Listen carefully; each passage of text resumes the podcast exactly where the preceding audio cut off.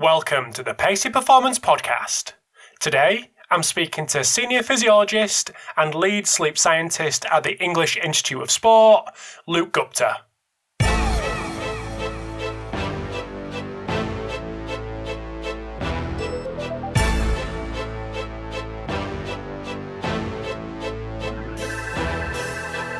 Thanks for tuning in to episode 291 of the Pacey Performance Podcast. So, really excited to get Luke Gupta on the podcast today. So, senior physiologist and lead sleep scientist at the EIS, which is a role that exposes Luke to lots of different athletes across lots of different sports who have varying, varying schedules, varying uh, demands. So, this is a really unique episode because it not only talks about sleep, but talks about sleep from various different angles, which is why I wanted to get Luke on.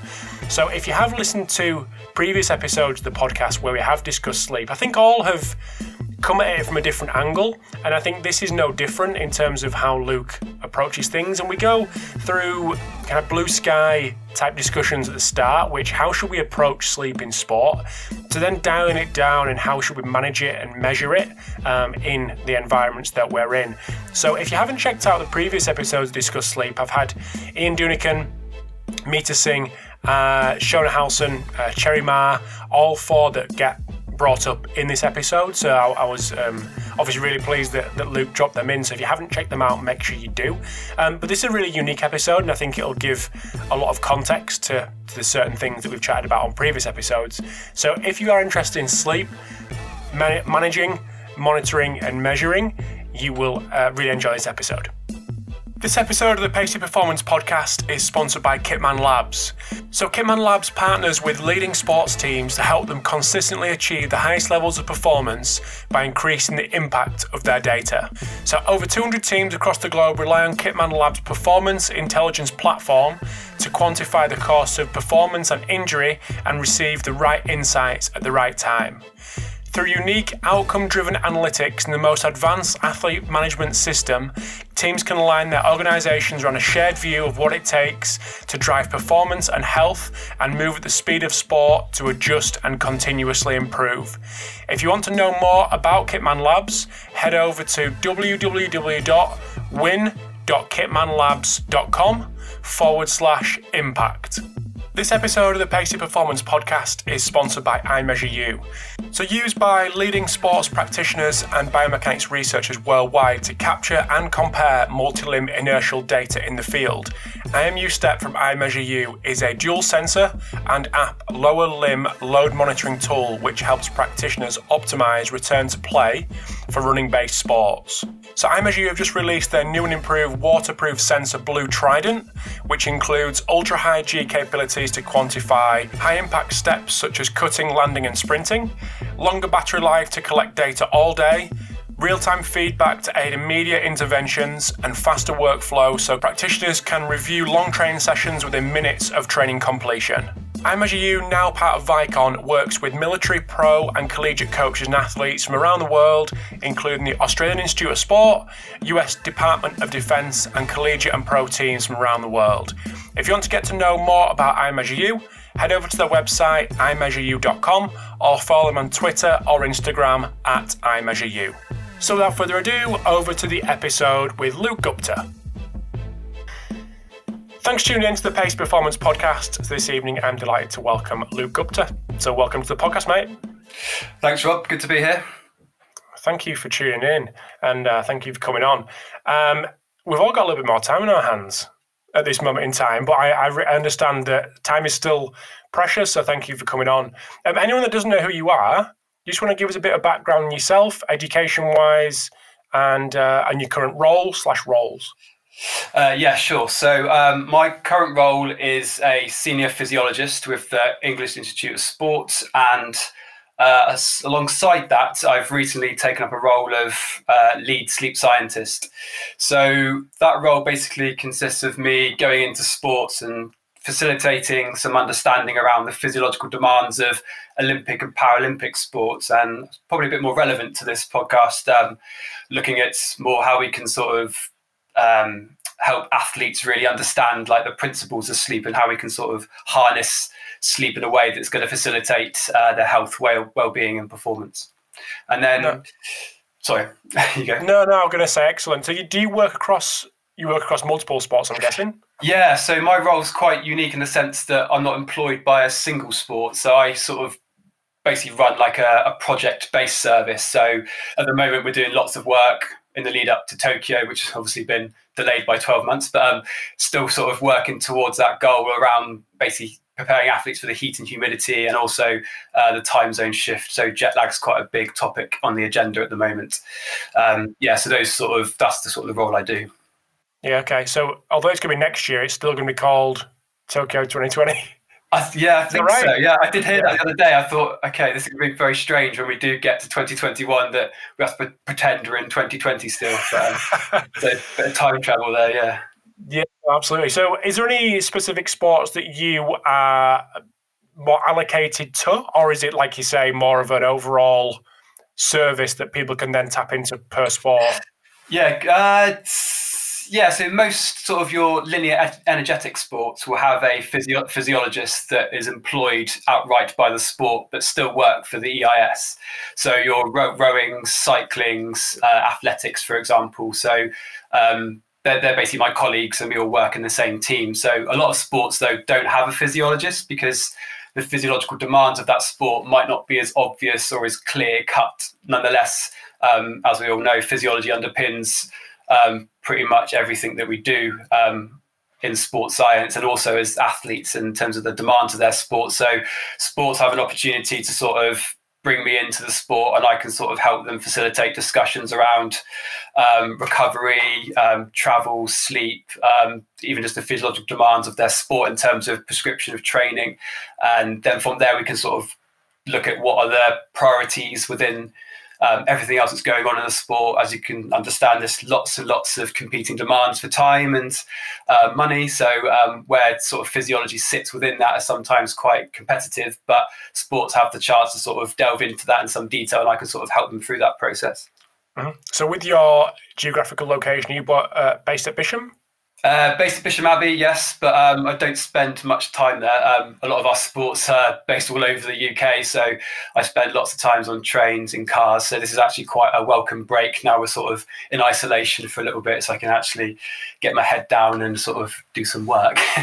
so, yeah, absolutely. So how, how's this? How's this period for you then in terms of just getting getting work done? Is it being more um, difficult or less difficult? Yeah, good question. It's uh, well for me actually one thing I probably didn't introduce as my job title is that I'm actually still writing up my PhD. So seven years in, I'm still technically a PhD student.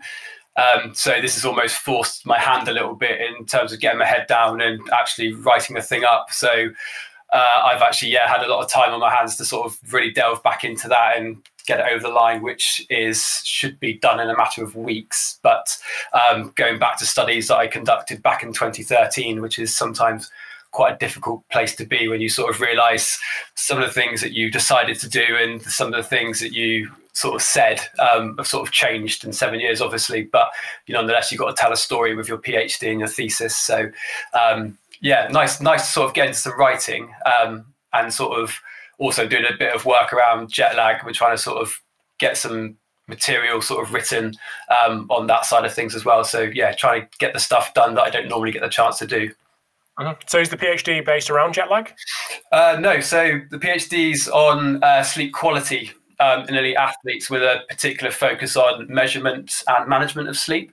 So, in without sort of going into the long-winded answer of what it's about, um, basically trying to translate messages that have been around in sort of behavioral sleep medicine. So the clinical management of um, sleep disorders like insomnia. There's a whole body of work out there that's a lot more prevalent in terms of what's there if you can make that comparison to sports science.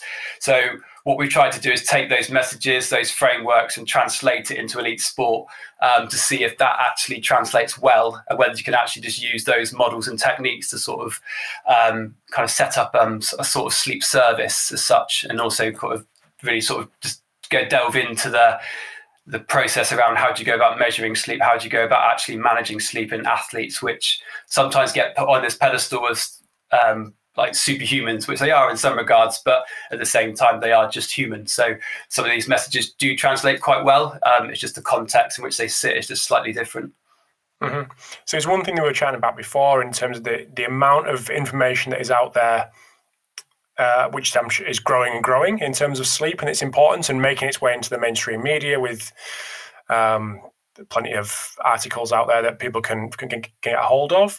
But actually, if you went into a club, and this is definitely not from experience, but just what I'm assuming, there's a lot of information, there's a lot of knowledge. But when you actually get into the club and you've got 25 athletes playing potentially Saturday, Tuesday, there's a lot going on in other areas. Actually, making use of that knowledge and that information is is quite tough. So, how should we be approaching sleep in a we can use a team sport as an example if that if that works. How should we be approaching it from a kind of global level? Yeah, that's that's a great question. Um, so I suppose the way that sleep sits at the moment in sports science is that it's kind of a, a newcomer um, to sort of the recovery game, if you want to call it that. So you've got other disciplines like nutrition, psychology, strength and conditioning that have obviously been around for many years now, whereas sleep's sort of um, the new guy on the block. And it's only really in the last sort of 10 years. Um, I think there's a paper published today actually that showed that since 2011 really is when we started to see this sort of exponential rise in sort of sleep research. So it is relatively new, but if you look at the literature and sort of the messaging that's coming out of that at the moment, it's it's like it's been there sort of for a long time. The sort of branding around messages about its importance and how many hours athletes sleep athletes should sleep, um, the things that athletes should do to manage their sleep. But I don't think the knowledge is quite there yet in terms of the way we could be that prescriptive with it. But what's interesting about sleep and where it sits is that because of the way it is at the moment, and the people sort of who manage sleep, who let's be honest, not every sport club or sport, if you're Olympic or Paralympic sport in the UK, um, has a sleep scientist. Um, and that in itself is, you could argue, is a discipline in its own right in terms of the physiology or the psychophysiology of sleep. Um, that's if you go down the line even further to sort of undergraduate, postgraduate degrees, you don't get really taught this stuff. Um, so that messaging, that sort of information is not really there for the everyday practitioner to sort of really delve into in a very systematic way. So the way that sleep sort of is approached at the moment is it's kind of been treated in the same way that nutrition or strength conditioning would be treated in the sense that it's quite prescriptive in the package of support that an athlete might get. And that's not necessarily how sleep operates. Um, and I'll explain what I mean by that in a second. Um, so if you look at sleep, um, what's the best way to put this? Let's take like a, a block of strength training, for example. Uh, we know that when athletes go through a block of strength training, there's a very prescriptive package of training, a very prescriptive package of nutritional support, and the recovery they put around that will facilitate adaptation whilst balancing sort of the recovery needs of individual athletes. But the way that sleep works, it doesn't quite work like that. So, in the same sense that nutrition might be you increase the protein intake of an athlete over a period of time to support their um, tissue repair, for example. Um, we can't really do that with sleep. Let's say that um, a period of continuous deep sleep is restorative and it repairs muscle. If you said that to an athlete that oh this week you need to go away and get more deep sleep, like do you know what I mean? How does how does an athlete actually access that? And the, the truth of the matter is that the message that we give athletes really is not necessarily that sleep's really important for recovery, and we know it is, but that message is somewhat useless to an athlete. What athletes need to appreciate, and practitioners in a way, is that the ability to fall asleep, the ability to stay asleep, um, this is how you access this stuff. So there's a whole science out there about those two constructs, and it's and they operate slightly differently. So the other side of sleep, which makes it a bit more or a bit different um, to those other two things, is that um, again, I use nutrition as an analogy because it kind of works that if we worry about our hydration status, we don't become dehydrated. But if you worry about your sleep, um, you can actually become very fatigued, and that can have an impact on your recovery. So it's it's got such a like a special relationship in terms of how it operates in regards to the context of sport. So how we treat it is slightly different. Um, so it's quite automatic like that. And that's the message I'm trying to say here is that sleep's this automatic construct. It's not something you can prescribe and something that you can deliver as a set of rules. It's basically you've basically got to create the circumstances and the principles that sit around it. And then in a way, it just happens. But delivering that message to a group of athletes that are striving to be the best they can be and they want to sort of gain the extra percentages from anything they can get their hands on. So now sleeps on the block as a performance enhancer, as it's sometimes described as that that message is quite hard to deliver because in a way it's it's kind of going against how sleep operates because if you try and get it, it stops it from happening. So yeah. that's do you know what I mean? Yeah, absolutely. Yeah, yeah. Yeah, it's not as if an athlete walks into the office of a S&C coach and they go, I want to do this. And you go, okay, well, let's go in there and do that. Yeah, It's kind of not really that easy, is it? No, um, which is that's where it's quite different. And that's where I think a, a, key message is that just appreciating that sleep just doesn't operate in the same way that other sports science disciplines do.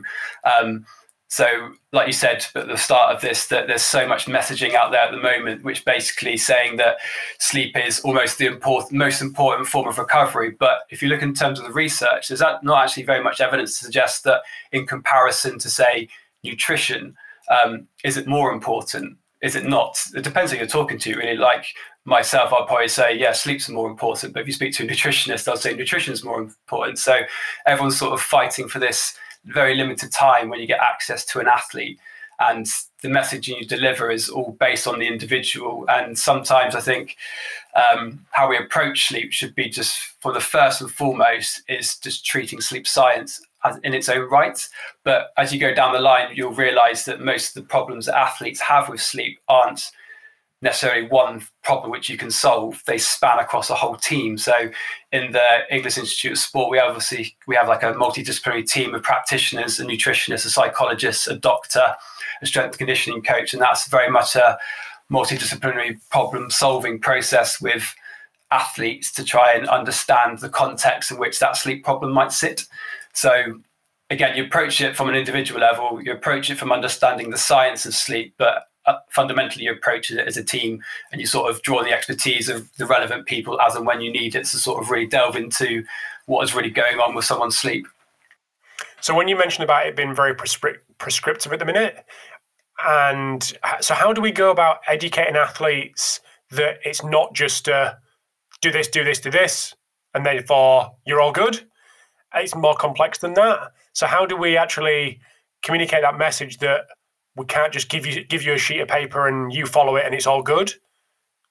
Yes, that's a great question. Um, I suppose that this is where like I'm probably jumping the gun a little bit. This is where like the measurement of sleep really comes into it. Mm-hmm. So if you understand the individual as a sleeper, what you will understand is kind of what is their thoughts around sleep, what are their behaviors around sleep. And I think that really tailors the message you're trying to deliver. So let's say you're working with an athlete who's particularly anxious um, an anxious individual, um, the likelihood is they're likely to be anxious about their sleep. And if they're an elite athlete and they've heard messaging around how they need to get, say, 10 hours sleep a night, um, what you probably find is that they adopt a certain um, routine or set of behaviors which basically makes them try to go to bed really early because if you want to get 10 hours sleep at night you basically need to spend half the day in bed which um, in a very conflicting schedule of an elite athlete, that's quite difficult to achieve. And whether an athlete actually needs that amount of sleep is debatable. Um, as we all know, we're all individuals, and the guidance out there on sleep duration at the moment, if you look at the National Sleep Foundation, is seven to nine hours for an individual, but six might be okay. So even at like a a, worldwide level, we don't really know how much sleep an, ath- an athlete needs, let alone a human being. So do you know what I mean? So the individual that you um, speak to will sort of give you an idea of sort of how that messaging will sit. But the, an example that I can give you that will kind of bring it to life is I've had a similar situation with quite a few athletes where the night before competition, for example, they've like almost striving, really want to have a good night's sleep because they know there's this connection between sleep and athletic performance. So they feel like they need to sleep really well the night before a game.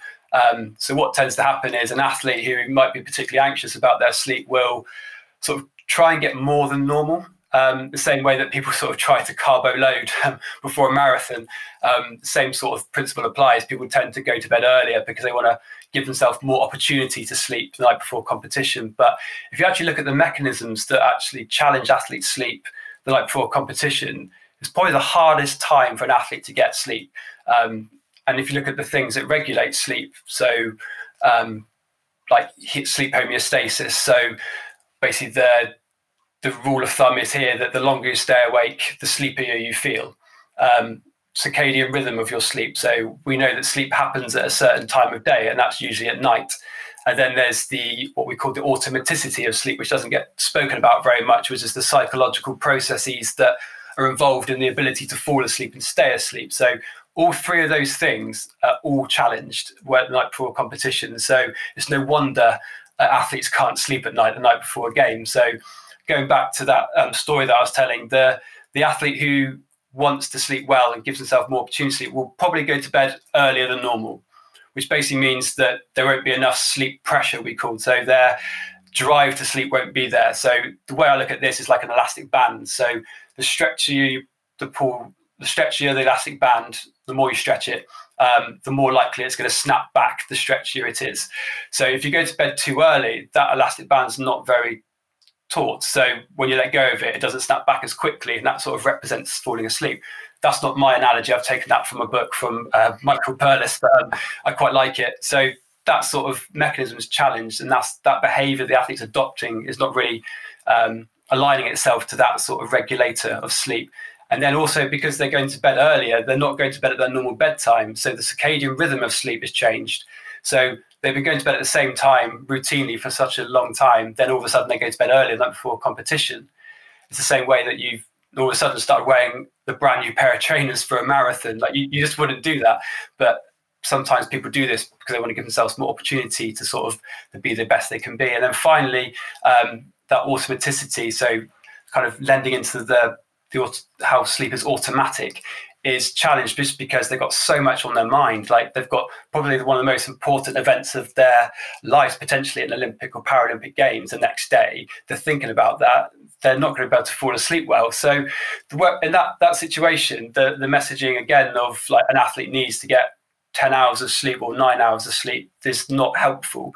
But what is helpful for an athlete in that situation is you actually talk them through the fundamental science of sleep. And like I've just done with you there, Rob, just highlight the things that regulate it, you can understand why it goes wrong. And if you can understand why it goes wrong, you can understand the mechanisms of how you can target it. So in this situation with this athlete, um, actually going to bed later than normal is probably better for them. And they're probably more likely to get more sleep by going to bed later. The reason for that is one, you're playing into sleep homeostasis. So you're going to be a lot sleepier.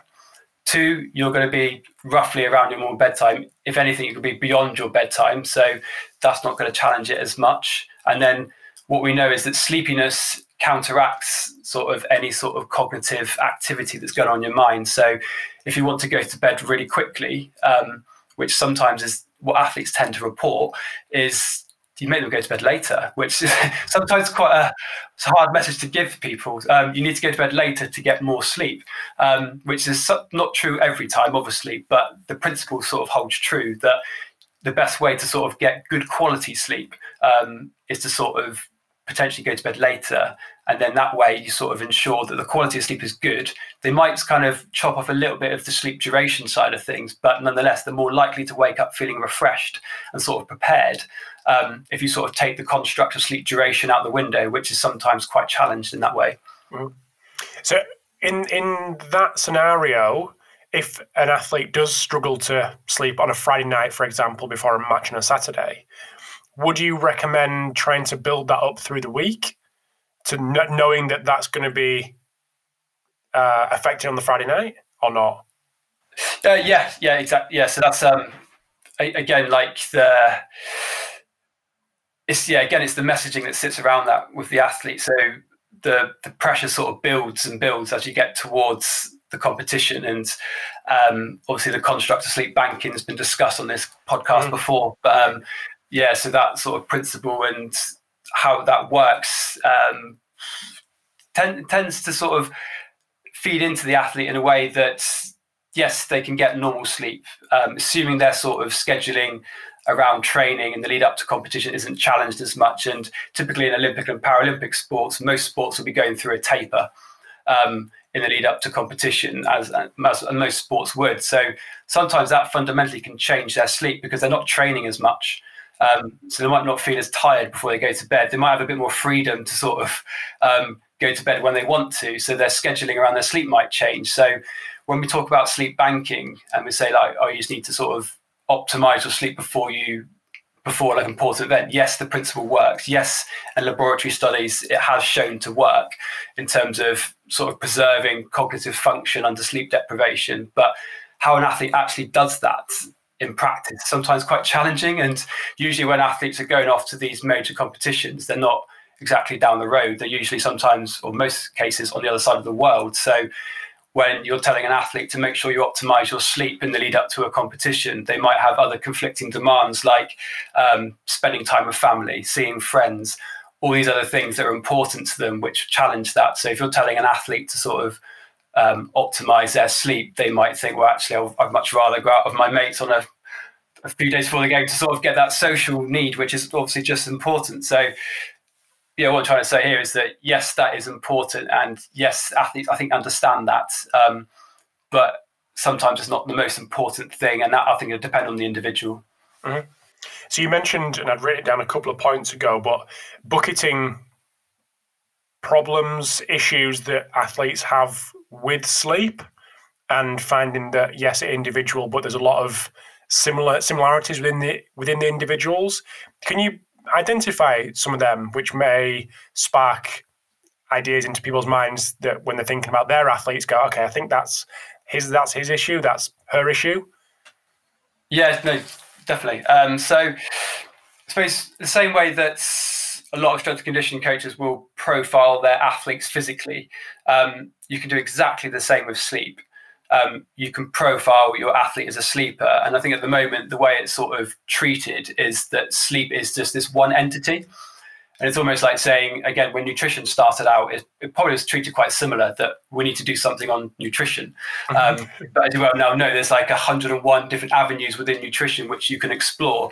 And because sleep's quite new to this, uh, like where you go with it is sort of like, well, there's so many sort of possibilities. Um, and at the moment, I don't think practitioners know quite where to go with it. But it's essentially knowing your tools um, and understanding the context in which those tools sit and how you use those tools to screen what you want to screen. So, going back to your question, I suppose there's there's there's different components of sleep, and there are many more. But if you want to put it simply, there's, there's three essential things: sleep duration, sleep timing, and sleep quality. Um, those are the three things. And there's other ones which I know has been discussed on these podcasts before, such as sleep reactivity, um, daytime sleepiness, and all these things you can assess. Um, and then once you've kind of assessed those things, broadly speaking, um, you get an idea of what they're like as a sleeper. So, are they a short sleeper? Are they a long sleeper? Are they fundamentally have good sleep quality, bad sleep quality? Do they like to sleep late, sleep early? Are they generally a sleepy person or alert person? Um, does their sleep wobble under pressure and anxiety or stress? Or are they one of these sort of super sleepers that can just sleep anywhere, um, no matter the no matter the challenge, which they and they do exist. So that's essentially what sleep profiling does. It just gives you a bit more information about the individual. So, and how you do that is not as complicated as it sounds. Yes, there's sort of um, tools which are gold standard and very precise and they measure exactly what you're expecting to measure. Um, so polysomnography, again, has been mentioned on this podcast before. Um, but let's be honest, I've spoken to athletes around this and they wouldn't go into a sleep lab. No, um, no. They, just, they just don't like the idea of being wired up and then the, the man in the white coat sort of sitting over them with a clipboard. That's that's the perception they get from it. And I know it's it's not quite like that when you actually go through that process, but that's the perception of it. Um, and then if you go right down to the very bottom of the pile in terms of the well, actually, no, I think it's, that's a good point in itself that sleep questionnaires, I, th- I suppose, sometimes get put at the bottom of the pile in terms of um, what they can deliver. And they usually get put in the bottom of the pile in terms of the precision and the accuracy side of things. So they give you like a subjective uh, angle to sleep, which very, very accessible, very cheap, very easy to do. Don't need a sleep specialist. You can hand these out for free.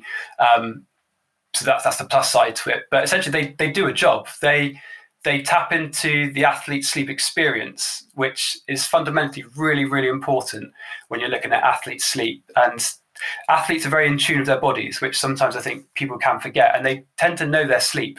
And sometimes when I've put a sleep watch on an athlete, for example, for a period of days or uh, sometimes weeks, um, at the end of it, you get to it and say, "Oh yeah, your your sleep's a mess," and they go, "Well, of course, I know this." um, I'm, I'm yeah, exactly. I'm, ex- I'm experiencing this. Um, so sometimes I think it's it's very easy to kind of get attracted to the very precise gadgets and gizmos. But if you go back to fundamentally what you're trying to achieve with that, these questionnaires are actually very useful in the sense they do provide thresholds and buckets, as you said before, Rob. So you can actually bin athletes into certain subgroups, which gives you sort of very much a way of targeting one time and resource.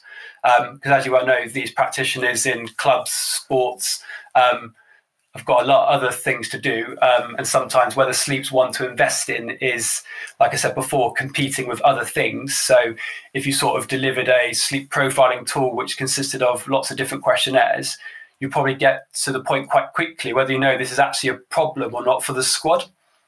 And if it is a big problem for the squad, then you can probably invest a lot of time in it, time and effort into it to sort of get to the root cause of why is our whole squad sleeping poorly, for example. Um, or if a couple of individuals fall out of that, then that obviously gives you a lot more of a targeted approach. But again, those those bins that come out of these things when you use these very sort of again they've been validated outside of elite sport. Uh, they've been used in lots of different populations. So these thresholds are shown to be sensitive and quite specific um, to what they're measuring. But the key thing is sort of tying up the right tool to what you want to measure. So, for example, um, daytime sleepiness is something that I explored in my PhD, and um, this is quite a good example to describe. So, for one study, I wanted to measure daytime sleepiness. So, the gold standard for daytime sleepiness is something called the multiple sleep latency test. So, the way that works is you simply well, actually, it's not simple. That's the problem. Um, you, basically, uh, you, basically, get athletes into the sleep lab overnight. You do a night of polysomnography, and then the next morning they basically need to spend all day in the sleep lab, and they basically sleep for potentially 20 minute opportunities every two hours, and there's four to five opportunities. So I fell over the first hurdle because I could not recruit a single elite athlete that was willing to devote their time um, to be wired up and spend the whole day with me in a sleep lab, um, which probably sounds quite creepy in a way. Um, but so I kind of had to tail back from that, and I basically used a one nap model where we basically got athletes in for a single nap using polysomnography. But even then, that was challenging enough in its own right. So we sort of from that study, um, we actually looked at other constructs that might relate to that. So there's certain questionnaires that do correlate quite nicely with those sorts of measures, and you can use that as evidence to say, well, actually, this questionnaire is doing something. Um, so you can actually use this questionnaire and get a rough idea about what's going on in terms of their physiology and what type of sleep they are. And once you've kind of got that sort of level, the, the poor sleepers will fall out of that quite easily. And then you can start delving into the, the sleep watches. Then you can start delving into the more in-depth stuff. But again, with all of this stuff, again, which is a, a great message for practitioners, is that what these devices and questionnaires don't provide is that contextual information where that sleep sits. So sometimes just having a conversation with someone gives you uh, so much rich information about what an athlete's sleep looks like and their their perceptions, their attitudes towards sleep, all these sort of things that you might not be able to pick up from a sleep watch and a questionnaire, which basically punches out a number. Um, which is again quite objective, but sometimes the subjective stuff that comes out of that around like, oh, why don't you think you sleep well? Or just like having quite a very not formal, but just a very like targeted way of questioning an athlete to sort of get out that information, which is actually probably more useful to you as a practitioner, but also useful for the athlete because they can actually discuss their problems with someone. Mm-hmm. Is there any questionnaires out there that you recommend? That uh, yes. Validated? Yeah. Yeah, plenty. Um, so, for example, sleep quality, um, the Pittsburgh Sleep Quality Index um, is a great one. I've used it throughout my PhD. And it's been validated in lots of different populations and it's been used frequently since the 1980s, I think. So there's a lot of data on this, and those, and those thresholds um, are quite easy. If you score above five, you're a poor sleeper. If you score below five, you're not, which can be a little bit um, dichotomous in that sense. But nonetheless, you can delve into the information within the questionnaire as well, which gives you some context in terms of what makes up that score. So is it the inability to fall asleep? Is it um, problems falling asleep at night? Do you know what I mean? So you kind of get a bit more of a targeted approach. So that's quite good for sleep quality. Um, sleep reactivity, I know um, Meeta Singh spoke about um, sleep reactivity before, but uh, the Ford insomnia response to stress test again is a very simple item, um, nine items in total, and essentially basically describes different scenarios where your sleep um, will become under stress. And you basically respond by saying, yes, it's very likely or unlikely. And then if you score above a threshold of 18, for example, you're categorized as a reactive sleeper, which then I think sleep reactivity is a great one, really, because it's it's interesting because you can actually be a reactive sleeper without showing any other symptoms of poor sleep quality. So basically, what that's saying is you could be an absolutely fine sleeper day to day. So if you do your profiling on like a normal day um, and you don't take into account sleep reactivity, as soon as you get to competition, travel, training stress, their sleep starts to wobble. So they almost fall through the net. So this sleep reactivity construct is so simple to administer and it gives you a bit of an idea of the dynamics of their sleep. So it gives you a subgroup of reactive sleepers. And interestingly, lots of athletes score really highly on that, um, which is a different construct, which I'll chat about in a second, I think, because I think it's mm-hmm. relevant.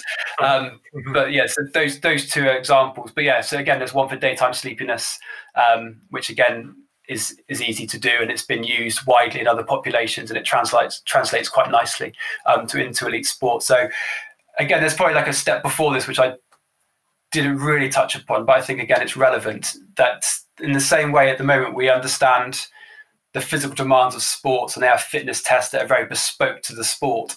So, for example, you wouldn't do a um, a submaximal fitness test with a weightlifter, for example, mm-hmm. uh, yeah. because it's just not um, aligned to their sport. And I don't think sleep's there yet in terms of understanding what are the sleep demands of the sport. And we know that sleep affects athletes differently. We know that different sport types affect sleep differently. So not every sport competes late at night.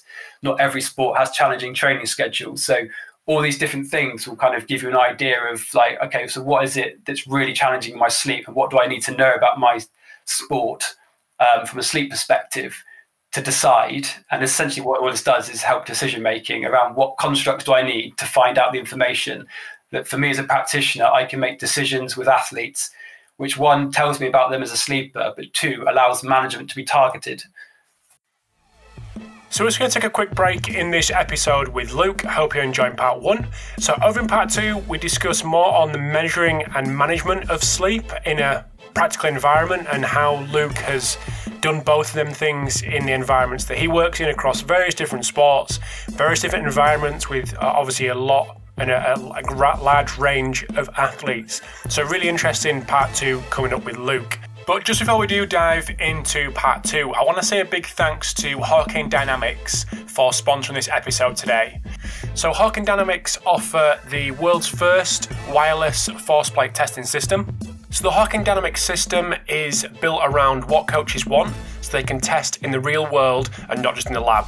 So you're able to capture reliable data on all athletes in a matter of minutes and monitor progress from their cloud based system from anywhere in the world. So, as I've mentioned, the Hawkin Dynamics force plates are wireless, which means they're portable, and they're also trusted by teams at a number of different levels in a number of different sports. So, integrating force plates into your athlete monitoring system uh, could not be easier and more affordable. So, if you want to get to know a little bit more about Hawkin Dynamics or actually see their plates in action, head over to the website, uh, which is hawkindynamics.com, um, which you can, I mean, you can also schedule a demo and follow them on Twitter at Hawkin Dynamics. And also sponsoring this episode today is Black Box Fitness. So, Black Box Fitness are a sports performance equipment manufacturer based in Belfast in Northern Ireland.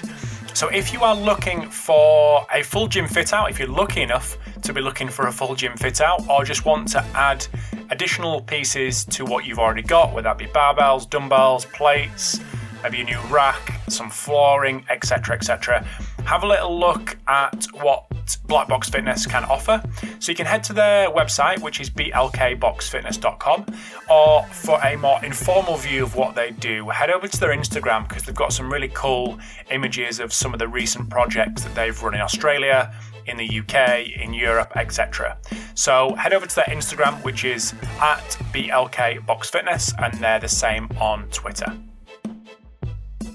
Yeah, that, that, that's super. And one thing that yeah, no, absolutely. One thing that keeps coming out is in my mind this link with, and from a very much day to day process, is a link with psychology and the psychologist.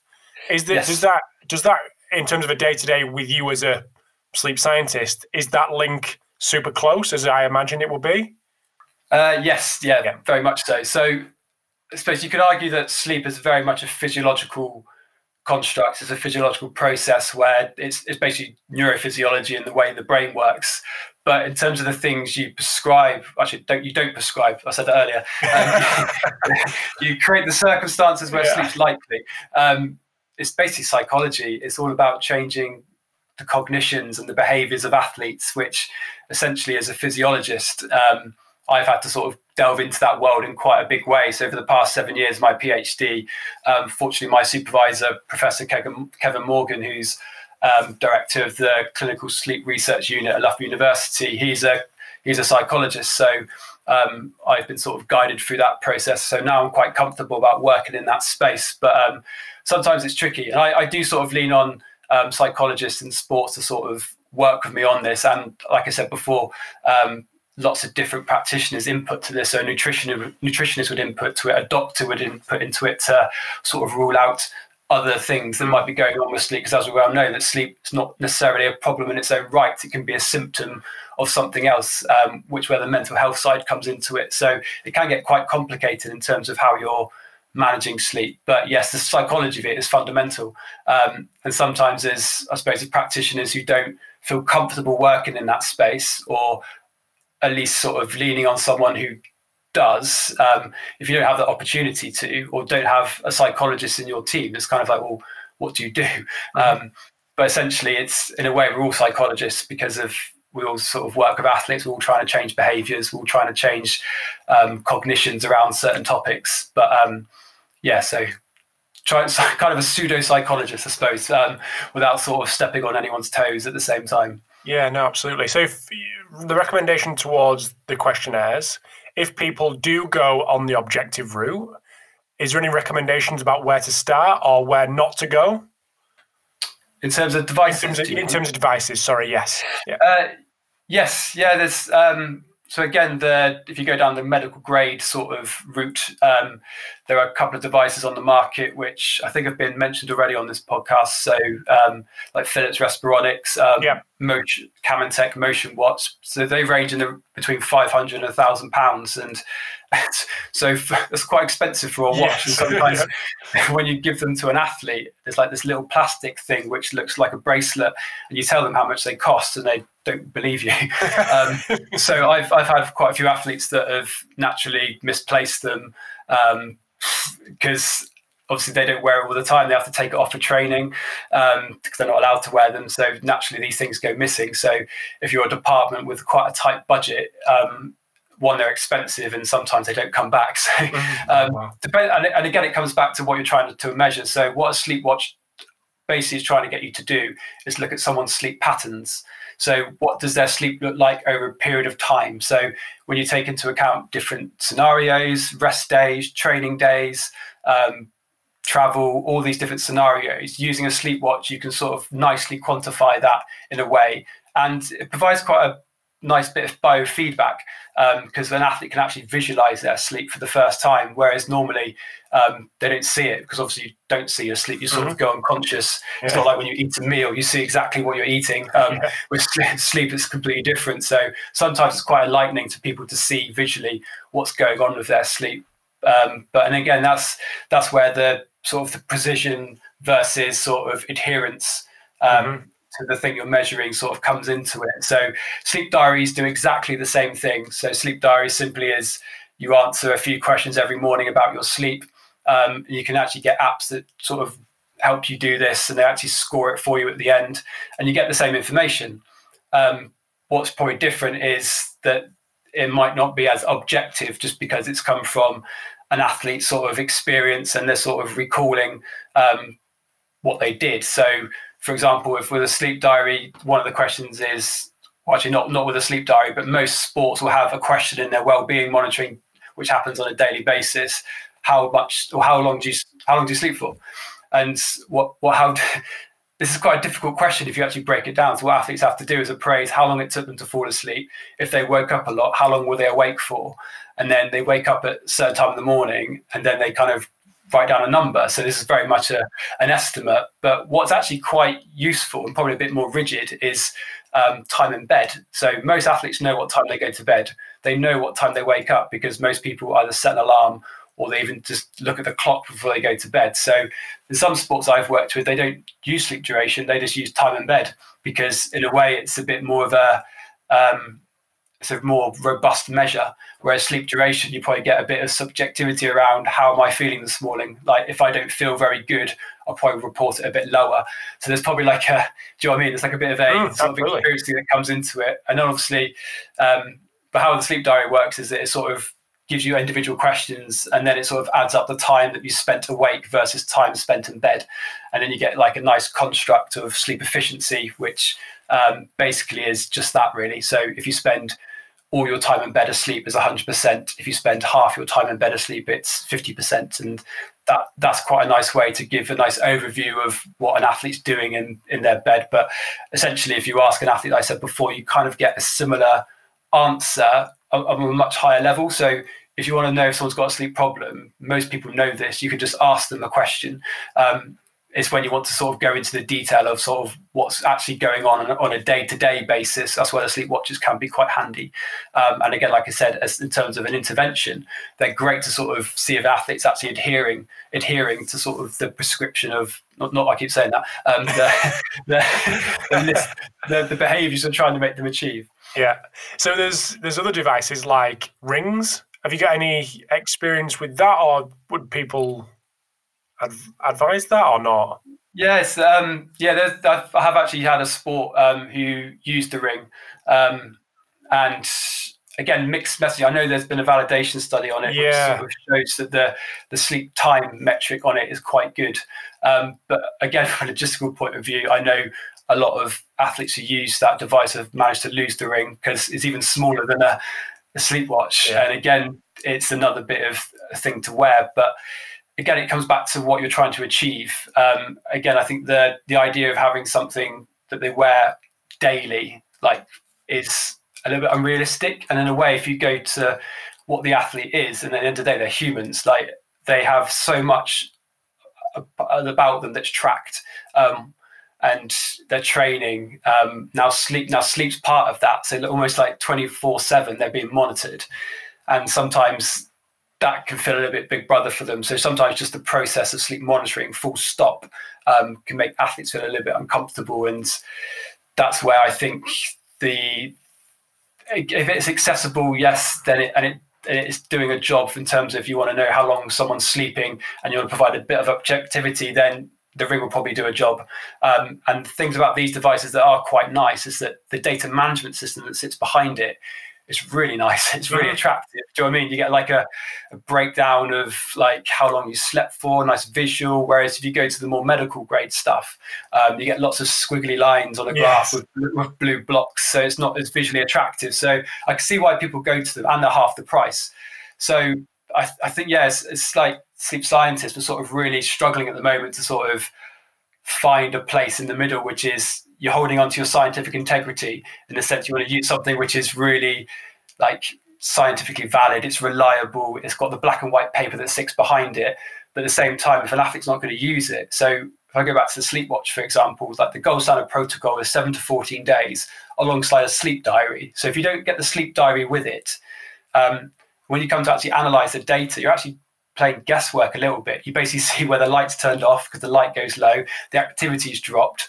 Um, you're basically just looking at lines. You're thinking like, wow, I've got to estimate this and an athlete's worn it for three months like they've invested they've invested so much time in wearing this watch and i've got to feedback information that i know isn't going to be as accurate because they haven't adhered to the other side to it which is the, the sleep diary side to it so when you look at it like that you think well is it is it good getting precise data which is, hasn't been done properly or is it better to use a device which is probably not as precise but an athlete's more likely to do it, if that makes sense. So I think that's where we're at at the moment with it. And there's no real right or wrong answer to it. It's uh, like like most of these things, most sports might get approached by a company and say, "Oh, we'll give all your athletes this for free."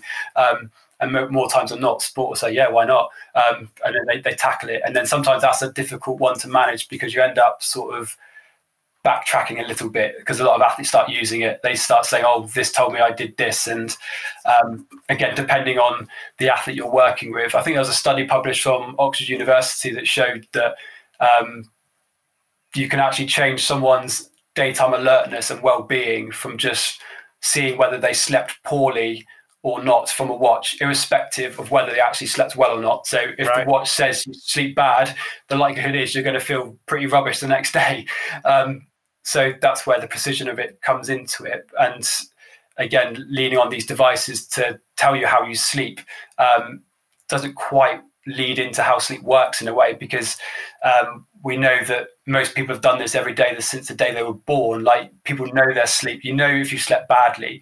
We tell athletes all the time to listen to your bodies. Like if you feel really tired today, tell us and we'll adjust training accordingly. Well, in most cases, you'd like to think that happens. Um, but um, again, same with sleep. Like you wake up in the morning, you feel a certain way, and there's a reason for that. Sometimes it's sleep, sometimes it's not. But you you have an experience of your sleep, um, which you know. You know if you slept well or not. You don't need a device to tell you that, um, and that's where those devices can be quite dangerous in a way because it can change someone's well-being simply just by looking at a screen. Whereas um, appreciate that people are quite keen to sort of evaluate themselves in this day and age because that seems to be what everyone wants to do these days is sort of track every part of their body on a daily basis to see sort of how they're getting on in regards to their health and well-being. But i think if we take a step back from that sort of approach um, and get athletes to really sort of tune into what's going on one you get a bit of reflective practice as such around you get people to really kind of reflect on how they slept and what they did before bed that might not have led to that night good night's sleep as opposed to just cracking on as normal and then relying on a watch to tell you what you did and kind of how you slept. Mm-hmm. So moving away from the I suppose short term measurement to see if someone's got an issue, but a kind of long term managing of sleep and something that's I suppose going to athletes going to adhere to is the one line the one question in the wellness questionnaire how did you sleep or how many hours did you sleep or how many hours were you in bed etc is that enough for us to manage that on a monthly yearly olympic cycle basis? Uh, yeah great question. Um, I, th- I, think it is in a way. I suppose what, what that information tells you um, maybe not from an individual basis of this person is a problem sleeper, but in a way it does because that would be consistently low. So if someone's a poor sleeper, they'll be telling you on a daily basis, my sleep is terrible. Um, and then that will flag um, in the well-being monitoring system, or if someone's checking in every day, someone will know if this person's sleeping poorly, um, and then you can sort of start a conversation. So it's a conversation starter, and it's a really simple one um, because athletes are also filling in lots of other questions about other things. So it is a conversation starter. But what that sort of data does is because it's being tracked anyway, you can kind of get quite a nice season sort of long data set, which if you look at like how sleep works in terms of what challenges it, it's very predictable. We know that sleep is challenged at certain times of the season. Um, so we know that from this sort of well-being data, you can see like as on a squad level, people's sleep starts to deteriorate to lead up to competition. And we know that after long haul flights, you can sort of see which individuals are struggling. Very broadly speaking, it sort of it does a job on that level. Um, but I suppose it's, it flags it flags it put, they put a hand up I suppose when they sort of do that and then you can attend to that and that's when sort of the sleep battery of assessments can come out and you sort of delve into the detail of sort of okay what's really going on with your sleep here but if you're doing the sleep profiling thing regularly in the same way that you would do physical profiling regularly, then you probably should know what this type of sleep, what type of person is in terms of a sleeper. So that information in your armory coupled with that sort of daily monitoring, which sometimes you could argue it might be a bit excessive, but it is there. That's part of the culture of elite sport that well-being monitoring on a daily basis can be useful because it sometimes if you've got a squad of 30 40 players and in, some, in the world i work in a lot of these sports aren't even centralized they're all over the country sometimes the world so checking in on how they're doing is really challenging and that are, it basically allows them to sort of input how they're feeling on a day-to-day basis which then you can sort of follow up with further questioning around what's really going on mm-hmm.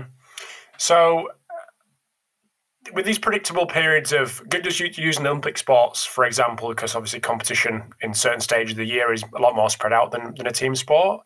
If there's unpredictable periods of um, lack of sleep, poor sleep quality, poor sleep duration, is there any recommendations? I know this is a huge question, and like you say, multifaceted. But is there any recommendations that you can do and you can uh, put in place prior to these periods that you know things are going to maybe deteriorate that will help that period? Yeah, that's a fantastic question. I think that is the where we're at with this at the moment mm-hmm. with sleep science and sport. Is I think we've been very good at kind of talking the talk, but um, when it comes to walking the walk, I don't think we're quite there yet in terms of the management that we put in to sort of really help athletes sort of uh, not improve their sleep. So that's the wrong word. Sort of maintain their sleep when it's challenged, um, and part of it is it is just that sometimes your sleep is going to be challenged and sometimes accepting that is quite difficult for an athlete to do but sometimes that's part of it but it goes back to the again that what we started this podcast around understanding what regulates sleep so if you can understand what regulates it, like I said before, you can understand how it goes wrong. And if you know that, let's say in professional football, you've got like a, a late night game, as you know, you said Olympic sport. Let's let's yeah. use um, hockey. Yeah, yeah, hockey. They're very similar. Um, late night game, for example, we know that a lot of athletes' sleep is going to be challenged. But then the question is, what aspect of their sleep is going to be challenged? So we know that after in the Olympic Games, for example, um, their sleep is going to basically occur later because their sleep, the game will finish late. They'll have media commitments. Um, they'll probably go to the canteen at the Olympic Village to have a meal. Um, there might even be a coach debrief. They have to travel from the Olympic venue where they've competed back to the Olympic Village. So all this time adds up, and before you know it, they're in bed at 3 a.m. And then they might have to be up at a certain time, or they might not have to be up a certain time. So just by definition, sleep duration in that instance is um, disrupted, is compromised, and you can't you can't do much about that. That's just that's just scheduling. Um, and then you've got sleep timing. So as I said, the other side of um, sleep. So that's compromised because you've basically gone to bed a lot later than normal. So your your new bedtime for that night is 3 a.m. So the likelihood is um, that your wake up time might, is not going to move. So in some people, they'll be up like a light bulb um, at normal wake up time, which is so frustrating for athletes who are sort of wired up that way. But again, that's the that's just how sleep works in some instances. And the other side to it then is like, well, what, what can athletes actually manage? Because if their duration and their timing is just fundamentally out of their control, what can they do? Well, the one thing is in their control is sleep quality.